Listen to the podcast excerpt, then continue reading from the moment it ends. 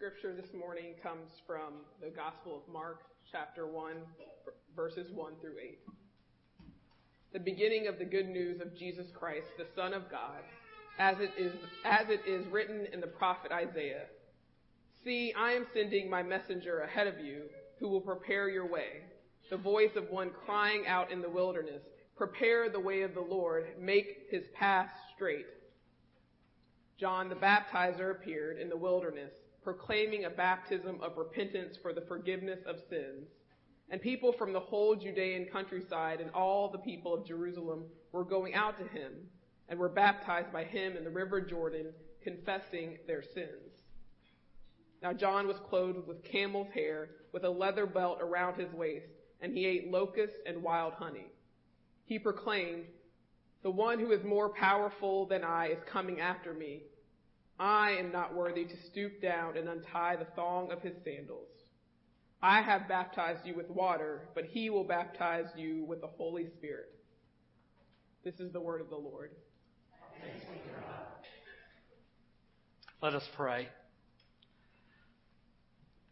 Lord God, on this day, as we do every Sunday, we ask that you will be with us, with the words of my mouth and the meditations that those words elicit in our hearts will give you glory, you who are our rock and redeemer. Amen.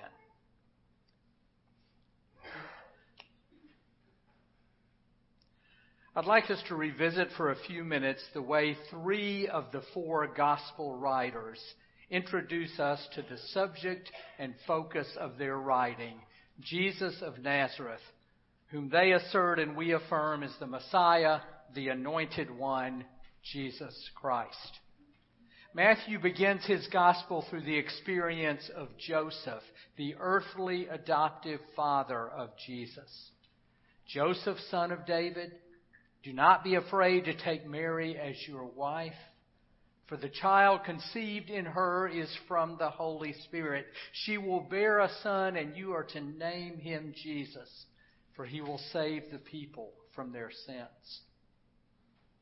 Luke unfolds the birth of Christ through the experience of Mary, his mother. And she gave birth to her firstborn son and wrapped him in bands of cloth and laid him in a manger because there was no place for them in the inn. And John begins his gospel in the highest reaches of the cosmos not through the role Jesus' parents play, but through the role Christ himself plays as wisdom, logos, word, with God at and before creation. In the beginning was the Word, and the Word was with God, and the Word was God. Matthew, Luke, and John, each writing 30 to 60 years after the death of Christ, have introduced us to him with words that are carefully chosen and beautifully written. Their words are compelling. They become a part of our consciousness and even of our culture from the time we hear them as a child through the ninth or tenth decade of our lives. Whether we are loosely familiar with Christianity or it is a central part of our lives, there is little in these words that is new to us. And in hearing them, it is rare not to be stopped, at least momentarily, our heads lifted, our hearts transported to a place beyond the geography and the circumstances in which we hear them. Now contrast such poetic beauty with the beginning of the gospel in Mark, where after John the Baptist, which is what Whitney read, John introduces us to Jesus. In those days, Jesus came from Nazareth of Galilee and was baptized by John in the Jordan. The Spirit immediately drove him into the wilderness after John was arrested, Jesus came to Galilee proclaiming the good news of God and saying, The time is fulfilled, the kingdom of God has come near, repent and believe the good news. Mark's words are informative, to be sure. They are important. but they are not particularly poetic or beautiful. Their matter of fact tone could be describing the proceedings of a city council or a roads and highways commission. In addition, notice what Mark leaves out of his presentation of Christ. There's no story of conception or birth, no heavenly angels, no shepherds keeping watch over their flock by night, no wise men following a star. Instead, a fully adult Jesus simply shows up to be baptized by John the Baptist, hears God confirm him as God's son, is driven to the wilderness to face temptation, and then begins preaching virtually the same message that John had preached. The time is fulfilled. The kingdom of God has come near. Repent and believe the good news. Why would Mark pre- begin his gospel in such a prosaic way? Why would not he include such beautiful stories of Jesus' birth? Why does he begin with Jesus as an adult? There are a couple of academic theories on this which are interesting and worth noting. One is based on the generally accepted assumption that Mark writes his gospel several decades before Matthew, Luke, and John write. Writing first, Mark focused on what made Jesus different than the other itinerant religious teachers and healers who had been put to death, namely his triumph over evil through his death and resurrection. Over time, as the church learned more about Jesus' teachings and miracles, his origins became of more interest to the church. As in, who was this person that taught us these things and who was raised from the dead? Where did he come from? How did he get to be the way he was? Thus, by the time Matthew, Luke, and John wrote, Jesus' origins had become a matter of interest. And they responded by including stories of his conception and birth and early life. Another wildly held belief is that Mark was writing during a time of intense persecution of Jews and Christians at the hands of the Roman ruler Nero during or right after one of the lowest moments in Jewish history the destruction of Jerusalem and the burning of the temple, which happened around the year 70 AD. Events which to them would be something like Pearl Harbor or 9 11 to us. Thus, Mark had little time to pause for beauty. The word immediately appears in Mark's gospel over and over, many more times than it does in any other gospel. The intensity of what Mark reports of Jesus' apocalyptic teaching in chapter 13 reflects concerns that Mark and his hearers have that the world is going to end very soon. In this apocalyptic context, Mark turns to the adult Jesus as a heroic character who combats evil, who suffers at its hands, who dies fighting it, and yet who ultimately overcomes evil. Beautiful, well crafted stories of Jesus' origin and birth are simply not on Mark's agenda. There is no time for artistry.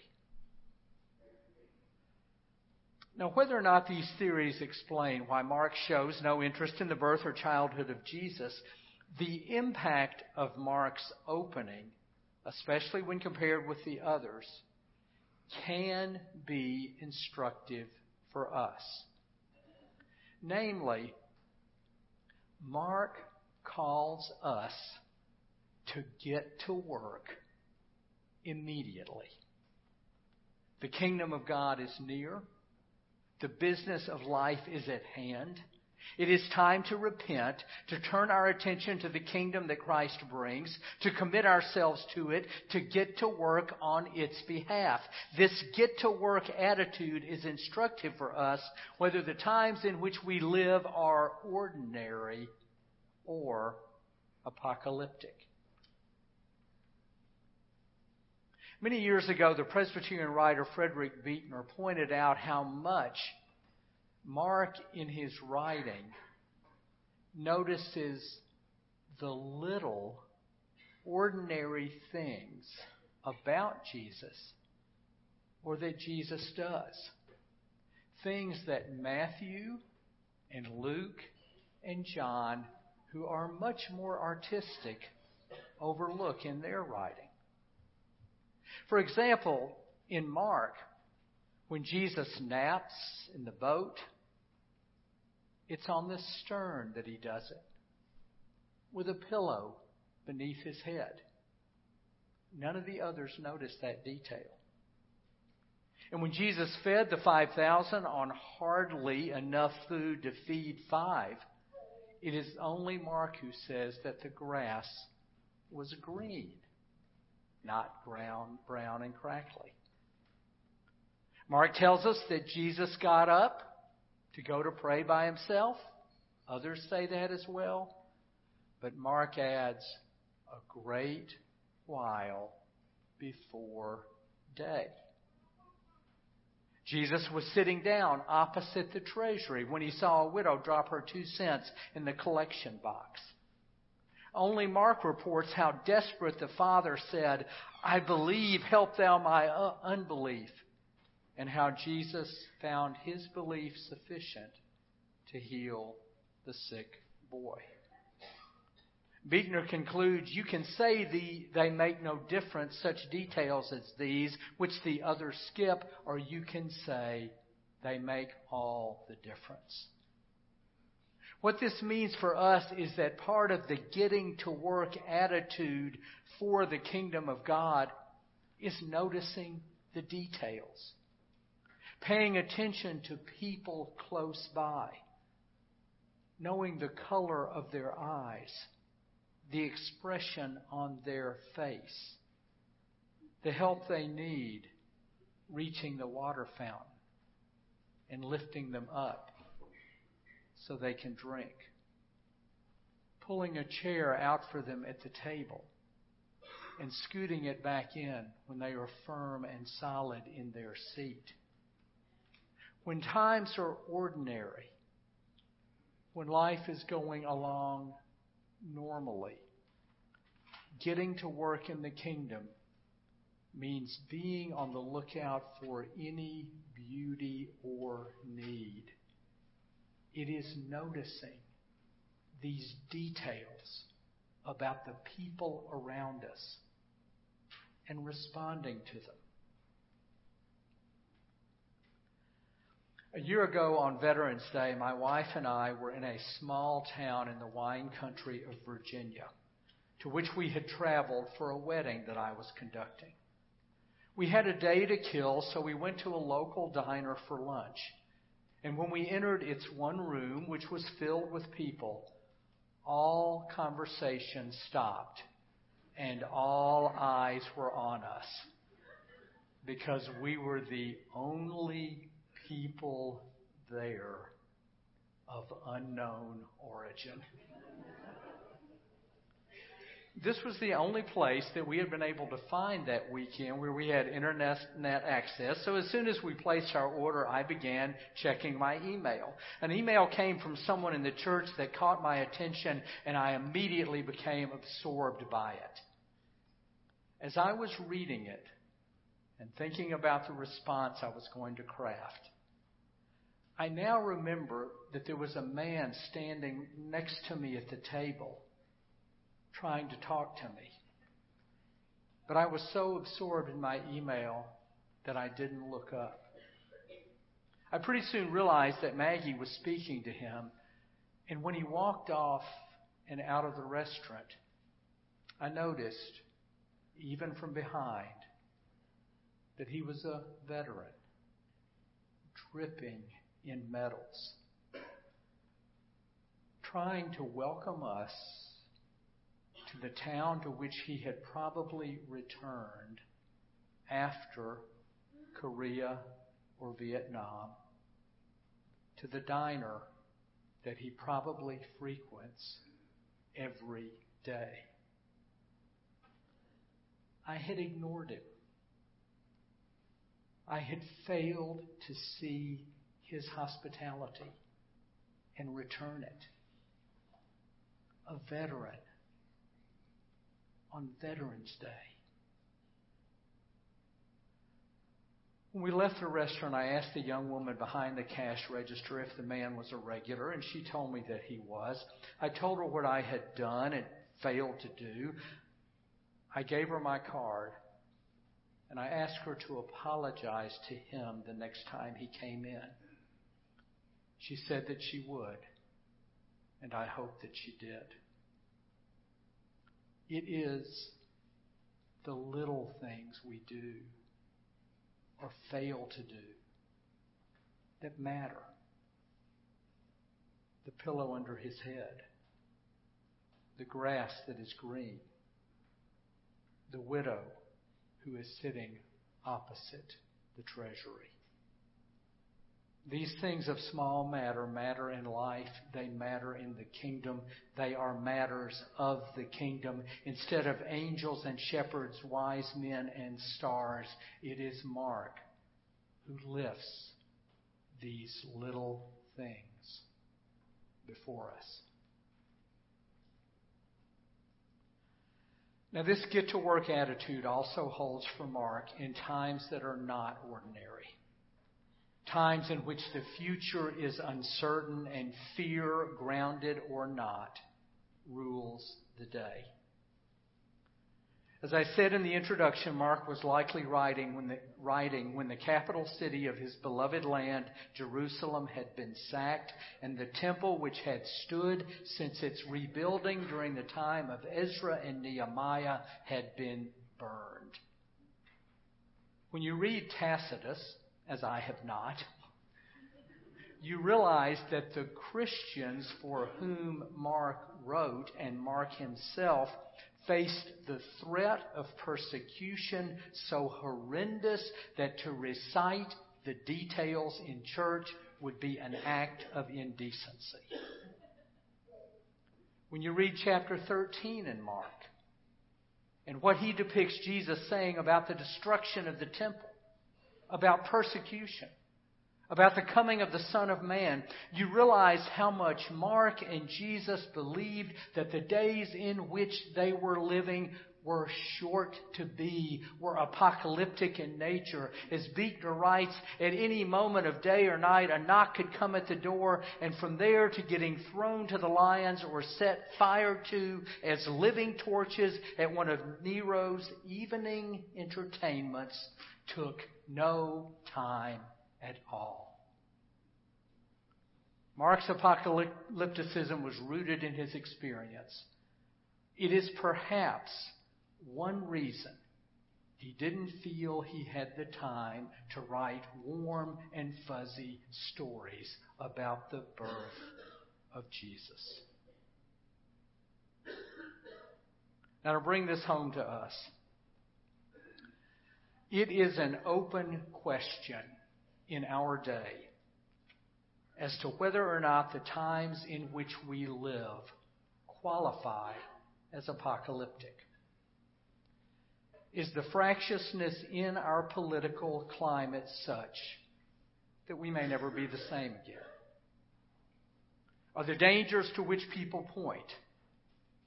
A nuclear North Korea, Iran, noticeable swings in weather and disasters, terrorism, virulent nationalism and racism. Are these truly threats to our existence or not? Is our system of government, our way of life, the future of our children in danger. If times are apocalyptic and we ask and we act as if they are not, then we are unwise, even foolish. If times are ordinary and we act as if they are apocalyptic, then we can be destructive. It is nerve wracking sometimes not to know or not to be sure. But whether our times are apocalyptic or not, we are alive today. And presumably, like Mark's readers and hearers, but perhaps unlike Mark himself, we have passed through beauty. We have beheld the birth of Christ. We have sung its carols. We have heard its instruments and voices of its anthems. We have lit candles. We have seen their light flicker in the faces of children. We have caught the whiff of smoke as we, as we have extinguished them. We have left this sanctuary, other sanctuaries, in the cold of night, with the strange warmth of silent night on our lips and under wondrous star we have joined with the angels singing. Even though Mark only introduces us to Jesus when Jesus is fully grown, because of Matthew, Luke, and John, we have been able to welcome Christ as infant, as Messiah, as child born to set us free. We have paused from the intensity of work and study and college applications and job hunting, and we have connected with friends with whom we have not connected in years. We have spent time with family members who are more special to us and sometimes more challenging for us than at any other time of the year but who we have been reminded once again are still family, our family, and we theirs. We may not have the wisdom to know if, like Mark's readers and hearers, we are in danger of hearing a knock at the door and seeing through the peephole not the candles of carolers but the torches of torturers. But in the birth of Christ, we believe that the kingdom of God has come near, nearer than it's ever been before, near enough to draw us into it and to elicit a response from us. We know that Mark is correct in reminding us that the only choice worth making is to welcome the kingdom immediately, to grasp it as elusive as it is, to get to work on its behalf, to pay attention to its details, and to trust that what we do in its service matters. It matters to the one in whose hands we and our world are held, the one whose birth we celebrate, even while Mark looks at his watch, waiting for the celebration to end so that he can call us all back to get to work. Amen.